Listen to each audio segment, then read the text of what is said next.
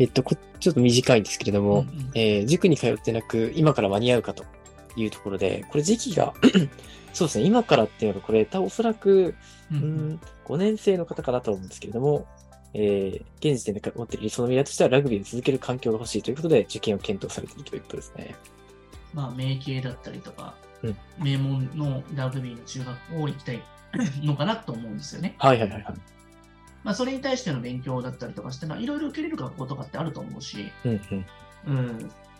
まあ、10 1年、ないしは2年あるんだったら全然寝られると思うし、スポーツやり続けてる人はさ、そのプラスアルファで勉強ができてれば受かってしまうって状況だと思うから、ああ、そうですね。まあ、そのスポーツのところの強みがあるし、活かせたらってね。だし、スポーツやってる子って根性あると思うので、勉強になんか1年とか全振りするだけで全然変わるところの位置まで行けたりしますよ。確かに確かに。うん。根性あるからね、やっぱ。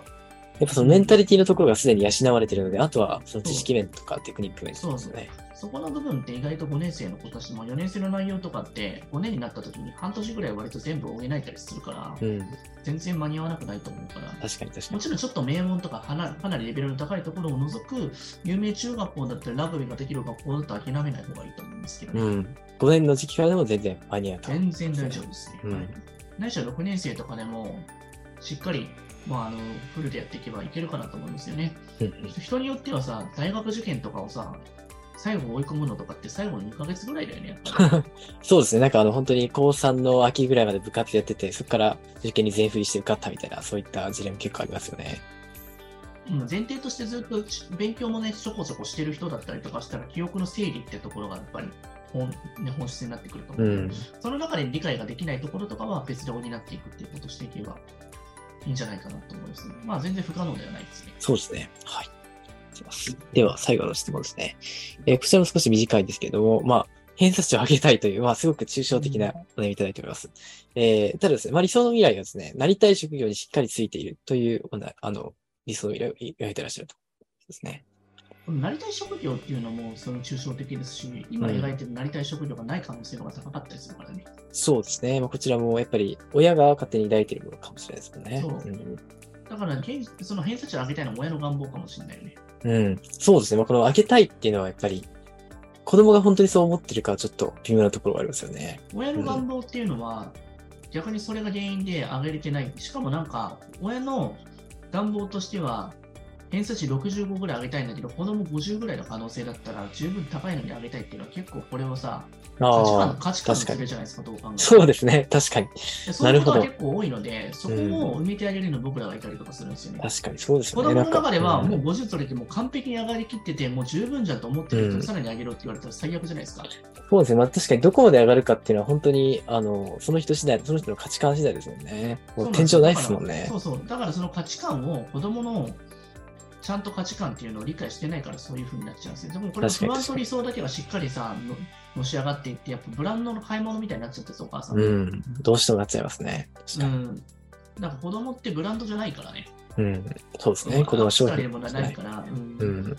だから、子供と寄り添ってあげて、今のレベルがどんぐらい上げれたら嬉しいかなっていう風な、本人の内容、そのどこまで上げたいかっていうのが大事だよね。うん。確かに。しかもその職業に関してもさ、親が例えば医者だったりとかさ、こういう人になってほしいとか、こういう人と付き合ってほしいとかっていう願望を伝えてるだけだったら、これ完全に強いてる状態だから成績って伸びにくいんですよね、やっぱり。うん。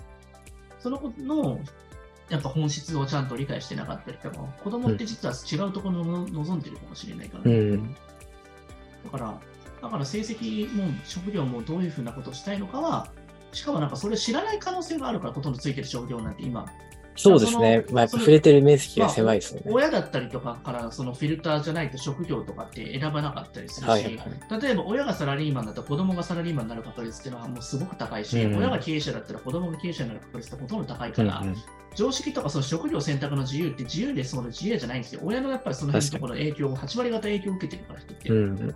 そうですね。やっぱりなんだかんだそうですよね。そうなんですよ、うん。当たり前の人たちが9割いたら、そこが当たり前の職業を選ぶし、大学の時にもさ、やっぱりみんな大学の3年生とかだったら、あの就職活動っていうのがやるんだけれども、うんうん。あれっていうのはみんながやってるし、これやるのが当たり前で、就職するのが前提で話が進んでいってんだけどね。うんうん。あれに対して違和感を持ったらなんかダメだみたいな感じになると思うんですけど、そうですね。ちなみに私も就職活動しましたけどね。ああ、なるほど、なるほど。うん。まあ、あの、就職活動でなんか、50社ぐらい受けに行ったのかな、僕。はいはいはい。かなり。最終面接まで行って、なんか、蹴ったこともあるし、うんうん落ちたところからお願いしに行ったところもあったし、よくわかんないことやったけど、結構楽しかったけどね。ういろいろん。やって。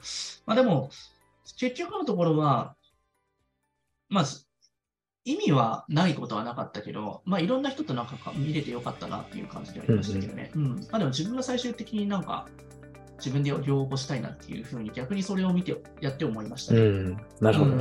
うんまあでもそこはさ、あの、親が決めつけるというか、そのきっかけを作ってあげればいいんじゃないかなと思うので、うん。うん。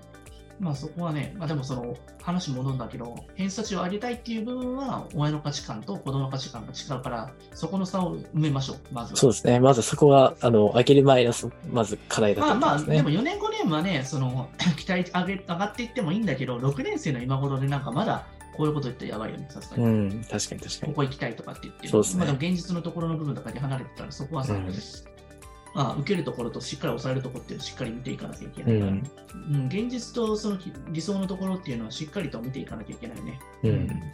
っていうところであるかなと。でも現実に落とし込んでいって、今のレベルのところをしっかり受け入れていくと、案外目先のところを改善していこうって形になるから、後から結構飛躍していく人多いんだよ。